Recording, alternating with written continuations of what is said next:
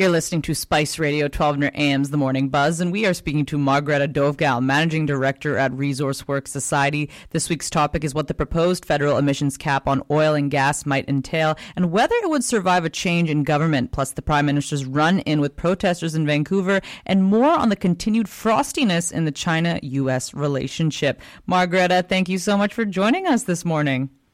As always, pleasure to be here, Minkin.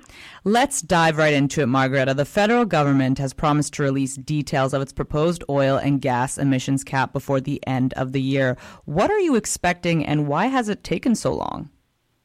Well, uh, just a bit of context before I uh, dive into a little bit more on what I think is coming and how the government is positioning it. Um, essentially, climate activists uh, globally, but in Canada as well, uh, pinpoint the source of our issues with climate change as being rooted in the oil and gas industry. And look, it's correct that the production of the fuels that support modern life is indeed based in these industries. But the more interesting question for me is what these fuels are used for. Every aspect of modernity, our global civilization that we live in, relies on fossil fuels, from transportation and all kinds of manufacturing to heating and electricity generation in many, many parts of the world. Although in Canada, electricity is one thing, particularly in BC, that we get to uh, benefit from uh, big rivers uh, for.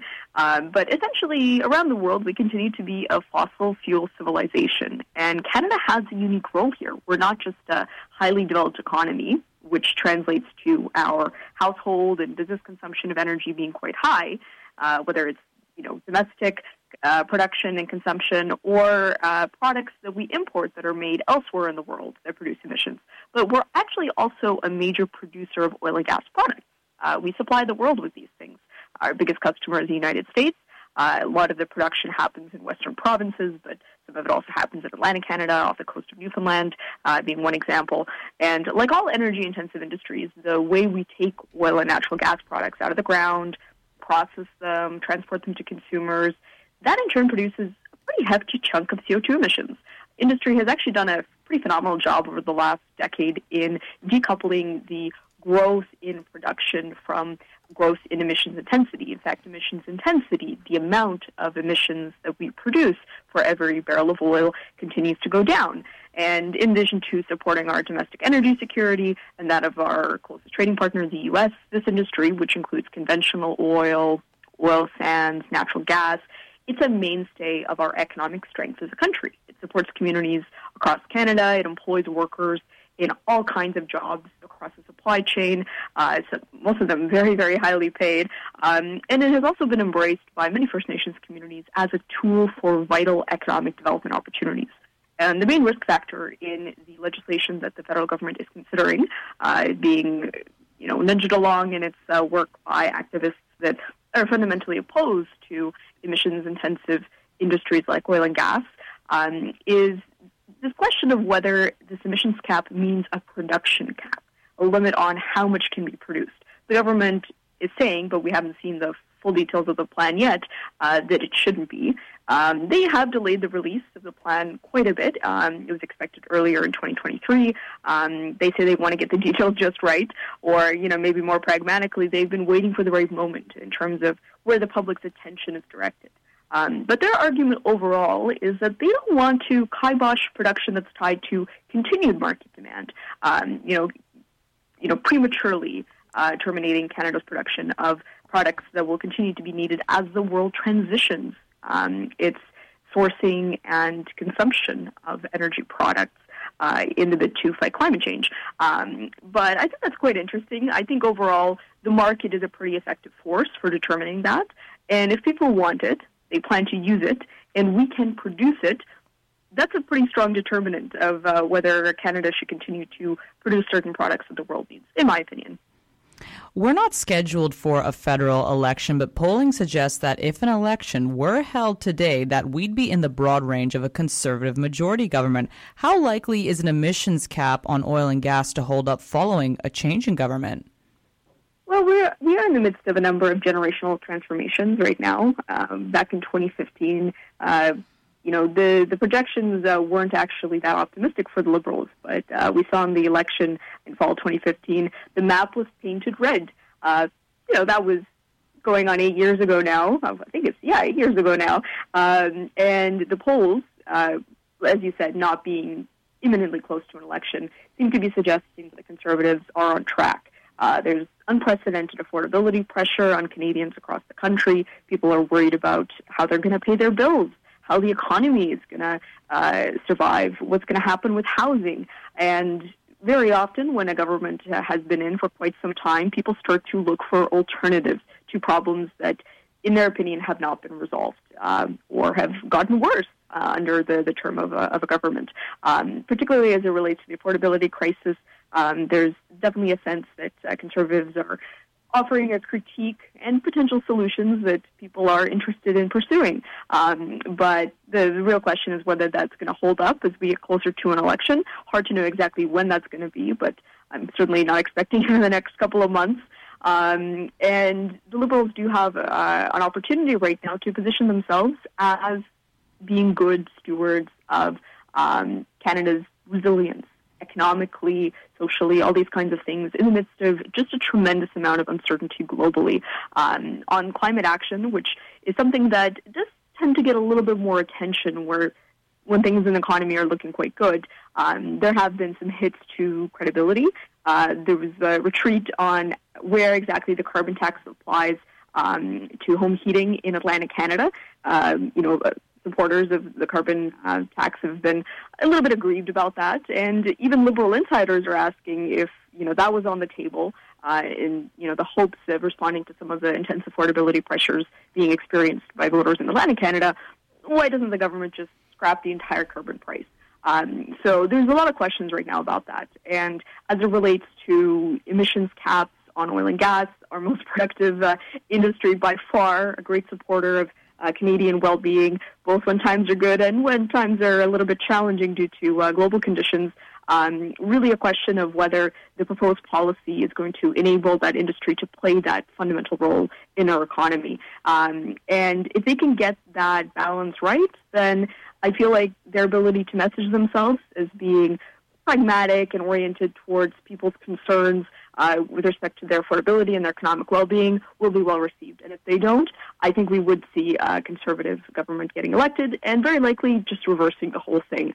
Um, so now's a chance for everyone to put their minds to answering this question of how do we ensure Canadian resilience and economic strength in a world that is fundamentally uncertain. The economy is not clear, and people are worried about their well-being in the short, medium, and long term. Now, on a recent visit to Vancouver, the Prime Minister had a concerning run in with crowds of pro Palestine protesters. Police were called after a large crowd surrounded the restaurant he was at. What exactly happened here?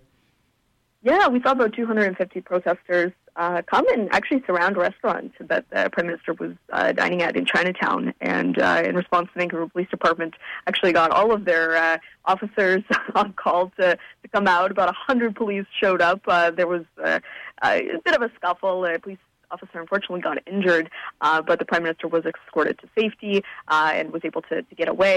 Uh, the protesters were really repeating calls that uh, we've been seeing many places around the world for Western powers to push for a ceasefire uh, in Gaza. Um, that's, of course, a continuation of um, the the conflict that we've seen over the last month. Uh, started with uh, Hamas incursion into Israel and uh, many, many, many civilian fatalities and injuries and just horrible things that happened. Um, so the Israeli government went in, IDF went into to Gaza, uh, cleared out uh, northern Gaza, and uh, there's been a renewed amount of scrutiny and worry that um, there's just an unacceptably high number of civilian casualties and just harm being done to, to people that had nothing to do with uh, starting this conflict in the first place. But you know, such as war, and uh, you know, we're definitely seeing a, a shift as well in how popular support in the West for Israel is expressed, the uh, intensity of it. Um, you know, a lot of people uh, rightfully are worried about the well-being of Jewish communities. Uh, we're seeing even in places like Canada and in Vancouver, uh, Montreal, and many places across the country, uh, communities are facing threats and violence and harassment just because they're Jewish. And um, some of these threats are directed uh, at uh, perceived support for the state of Israel. Um, others, I think they're using this as an opportunity to just have, have an excuse to be anti-Semitic. Um, so there's there's a lot of things all wrapped up into this. Um, the prime minister did say that uh, you know, similar to what we're hearing from many Western leaders, um, they want Israel to obey the rule of law, uh, ensure that you know they're minimizing civilian casualties as, as they respond to what happened uh, early in October. Um, but I'm not so sure that Canadian Prime Minister actually has a lot of sway on this, and ultimately whether you know haranguing the, the PM in a place where you know he's you know dining in the city is really a way to, to get to change. Um, so certainly hoping that people continue to think uh, think soberly and clearly, and um, try not to let conflict and turmoil from around the world uh, impact the way we conduct ourselves here in Canada. One more thing, Margareta. Chinese President Xi Jinping just paid a visit to the U.S. What's the latest there? Yeah, so he's uh, in the U.S. for a key summit with uh, President Biden, and uh, on the table is hopefully renewed discussion about U.S. Uh, China consensus on climate action. And the lead into the summit, uh, both parties have been releasing a trickle of news about how they're committed to uh, working on this front together. It's you know a serious existential threat, climate change that the world is facing. So interesting to see where that goes. Um, but I would say more importantly, I'm really ho- hopeful that this frostiness that we have seen growing over the last couple of years can be meaningfully resolved. Um, there's been some signs, particularly in Chinese state media, that uh, China is looking for a solution. They don't want war. Um, and I, I, certainly hope that that's exactly what the U.S. is seeking for here as well. Uh, we already have conflict uh, raging in Eastern Europe, uh, now in the Middle East. And I certainly don't hope. I certainly hope that uh, we don't see um, these tensions uh, erupt in actual war across Asia Pacific. Um, that wouldn't be in anyone's interest. Uh, so really, really hopeful that these two leaders can sit down, work it out, and try to identify an off ramp to the conflict that seems to be brewing. Uh, it's in everyone's best interest. Um, certainly, good to have peace globally, but uh, in terms of well-being and people's safety, uh, both uh, in Asia and North America and around the world, really, really important that they work out their differences and can try to try, try to chart a, a path to a better future for everyone. Margareta, thank you so much for your time. We really appreciate it. You take care. You too.